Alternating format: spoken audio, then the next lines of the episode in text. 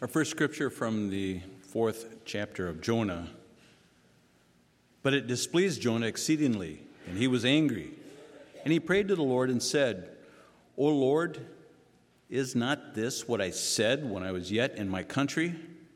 That is why I made haste to flee to Tarshish, for I knew that you are a gracious God and merciful, slow to anger, and abounding in steadfast love, and relenting from disaster. Therefore, now, O Lord, please take my life from me, for it is better for me to die than to live. And then out of 2 Corinthians, the 12th chapter, Paul says, Though if I should bo- wish to boast, I would not be a fool, for I would be speaking the truth. But I refrain from it, so that no one may think more of me than he sees in me or hears from me. So, to keep me from becoming conceited because of the surpassing greatness of the revelations, a thorn was given me in the flesh, a messenger of Satan to harass me, to keep me from becoming conceited. Three times I pleaded with the Lord about this, that it should leave me. But he said to me, My grace is sufficient for you, for my power is made perfect in weakness. Therefore, I will boast all the more gladly of my weaknesses, so that the power of Christ may rest upon me. For the sake of Christ, then, I am content with weaknesses, insults, hardships, persecutions, and calamities. For when I am weak, then I am strong. You who are guests or visitors, we've been working through the book of Jonah. There's one more week left. So, for you who have labored with me through these last 12, 13, 14, 15, 16, 17 weeks, uh, we will come to a conclusion next week. Uh, my sermon will even say that the conclusion. Um, but it's been a, it's, it's just a great book. And uh, I hope that you continue to read it. And there's so much inside that book um, that is pertinent to us today and our lives and how we relate to God. Yeah, I'm going to tell you a little story. In a small rural community, um, it was small and they only had one church in town, a small Baptist church. In fact, it was so small that the pastor in the church also had to double as the barber just to make ends meet.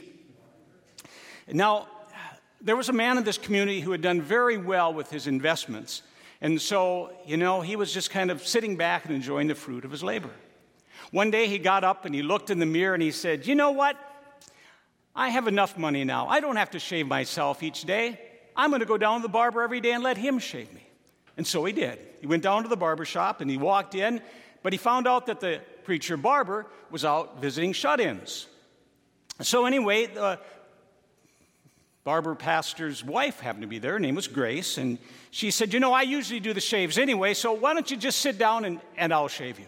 Man thought, Fine. So he sat down and she proceeded to shave him. And when she finished, he said, How much do I owe you? And she said, $25. Now the man thought, Well, that's a little bit excessive, and maybe he didn't need to come there every day for a barber shave. But he paid her and went on his way.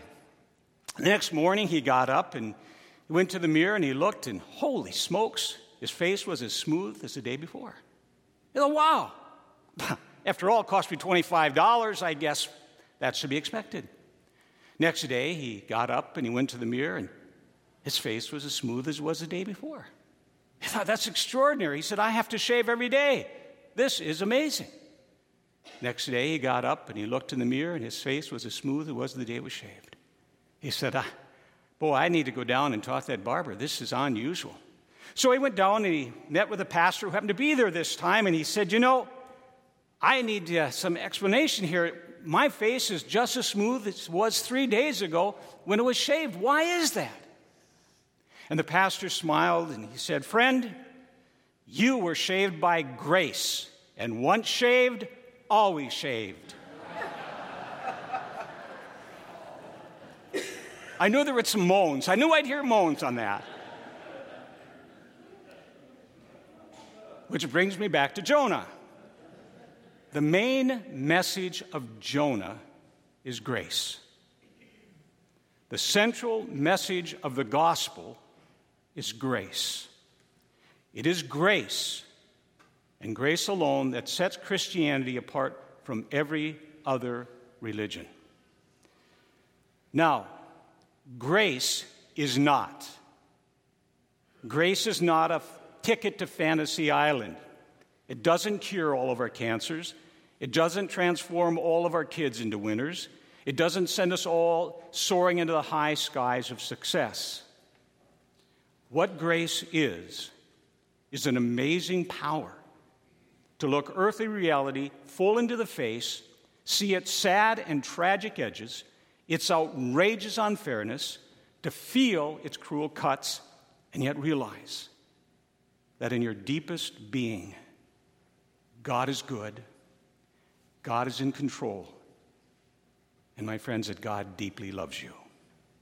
As Romans 8 says, nothing in all creation can ever separate you from the love of God, which is yours in Christ Jesus. And that in all things, God works for the good of those who love him according to his good purposes. Martin Luther once said, Faith is a living trust in God's grace, so certain of God's favor that we would risk even death a thousand times over, trusting in that grace. But, and there's always that but, but we must be people who choose to live close to God, for whom God is everything, and for whom God alone is enough. At the beginning of Jonah, we find just two personalities God and Jonah. At the end of Jonah, we come back to the beginning two people, God and Jonah. That's always the way it is in life. God calls us, and in the end, it gets down to whether or not we have or will obey God's word. That's always the bottom line.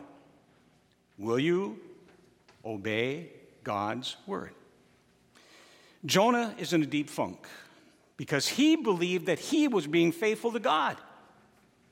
He had done exactly what God asked him to do, but he didn't believe God was being faithful to his own word. And so Jonah repeated God's word back to him in anger to justify himself and prove God wrong. Jonah said, Why did you send me to Nineveh with a message that you never intended to fulfill? You know, when you believe that you have acted faithfully, and yet the results that you thought you would receive, or the thought or the results you had hoped for, don't happen, how often do you question God? How often are you like Jonah? But you see, what we need to understand is God only calls us to be faithful. God only calls us to live by and obey His word. God alone is responsible for the results. And if we understand what Paul teaches us in Romans 8, then we need to understand that God is perfect. And everything God does in our lives and in this world is perfect, whether we understand it or not. You know, Jonah should have perished miserably inside that fish, but instead he experienced God's grace and mercy. And yet Jonah resented God showing that same grace and mercy to the Ninevites because he hated them. You see, it's possible to obey God's word, but with an attitude that shows our obedience is really little more than disobedience. Too often, we forget how much God has forgiven us in life. If we were to take an honest look, not just at physical things, but our spiritual sins, we'd be amazed how much God has had to forgive us each and every day. And we would also understand that we were once where that other person is now standing. And we would not be where we are now if it were not for God's grace. Jonah was miserable because he was far more concerned about his will than he was about the happiness of God. He was far more concerned about his interests than he was about God's glory. He didn't know God's heart well enough to grieve over sin as God grieves over sin. He didn't know God's heart well enough to rejoice at the repentance of a sinner. God, my friends, is a God of judgment, and I guarantee you, nobody, nobody that is guilty will go unpunished before God. But even more importantly, we need to understand that God is a God of grace and mercy and love. And for that, we all should be thankful. If you believe God just forgives and overlooks sin with a shrug, then you will take sin lightly because you believe God takes sin lightly. That is what Dietrich Bonhoeffer once called cheap grace. However, if you realize, as Paul says in Philippians 2, that your salvation cost Jesus Christ his glory in heaven. Think about that. Your salvation cost Jesus Christ his glory in heaven. Your salvation cost Jesus Christ his life here on earth. Your salvation cost Jesus unimaginable pain and torture and ended on a cross.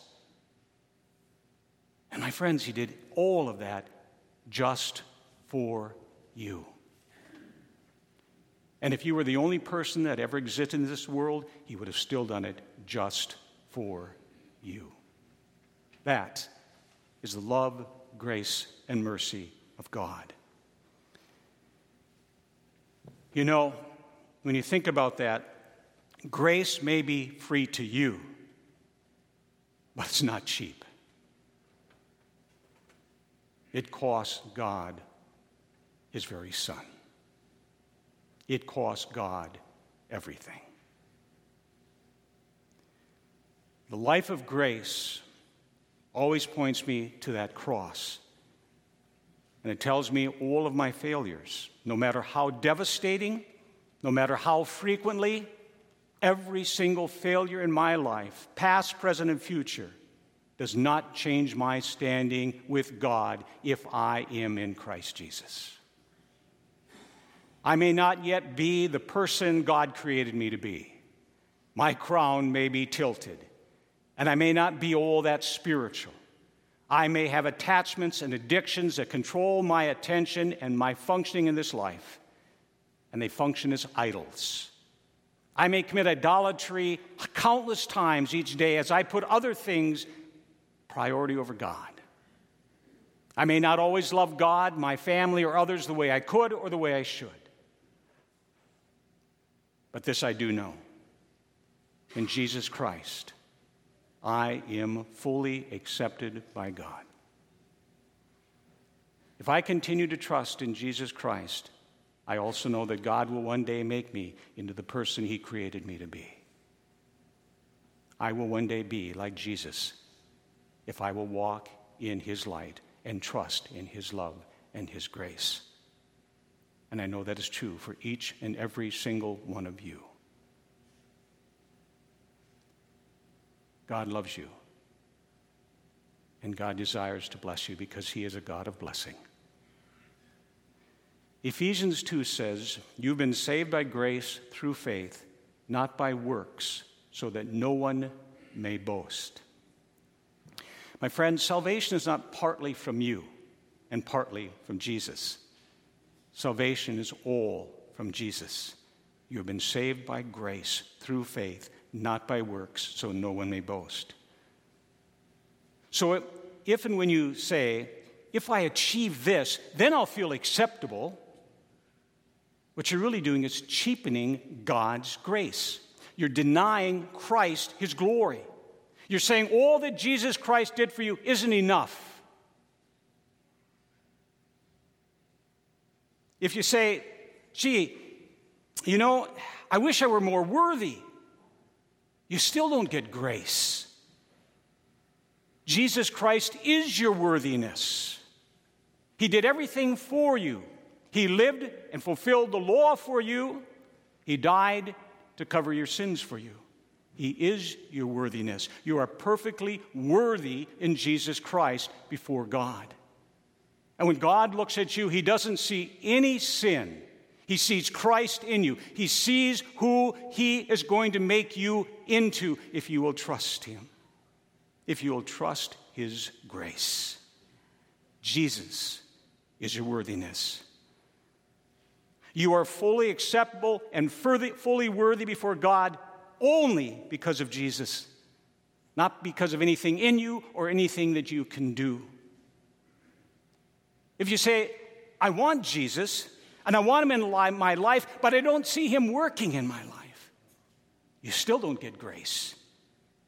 The fact that you even want Jesus in your life, the fact that you even choose to love Jesus, the fact that you just you know, want to give your life to Christ means God is already working in your life His grace.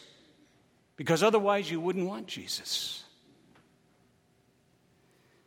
God said in 2 Corinthians, or Paul said in, let me get that right. God said to Paul in 2 Corinthians 12 9, My grace is sufficient for all your needs. You know, if you've never read Paul's epistles, if you've never read the book of Acts, you may want to read that sometime and realize all that Paul went through out of his love for Jesus Christ, all that he experienced. And he knew one thing, and he says it right here Your grace is sufficient for all my needs. And that is true for each and every one of us. God's grace is sufficient for all our needs. That means that sometimes, when tragedy or suffering comes into our lives, and we become overwhelmed, because at that moment, that failure seems so overwhelming, and we immediately can't even imagine how we're going to function in the future. Because we need to understand grace. God's grace is sufficient, but God will never give you all the grace you need at the beginning of your journey. Whether that's the beginning of your Christian walk, or that's the beginning of some tragedy, overwhelming experience that comes your life. But God does give you, and God promises to give you, the grace you need every moment that you need it. He gives it to you as you have need. For daily needs, there will be daily grace. For sudden need, there will be sudden grace. For overwhelming need, there will be overwhelming grace. God's grace is given wonderfully, but never wastefully is given freely, but never foolishly. God's grace is given bountifully, but not blindly. If you trust God, God will always give us what we need.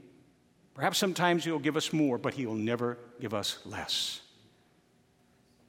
For my friends, you have been shaved by grace, and once shaved, always shaved. Amen.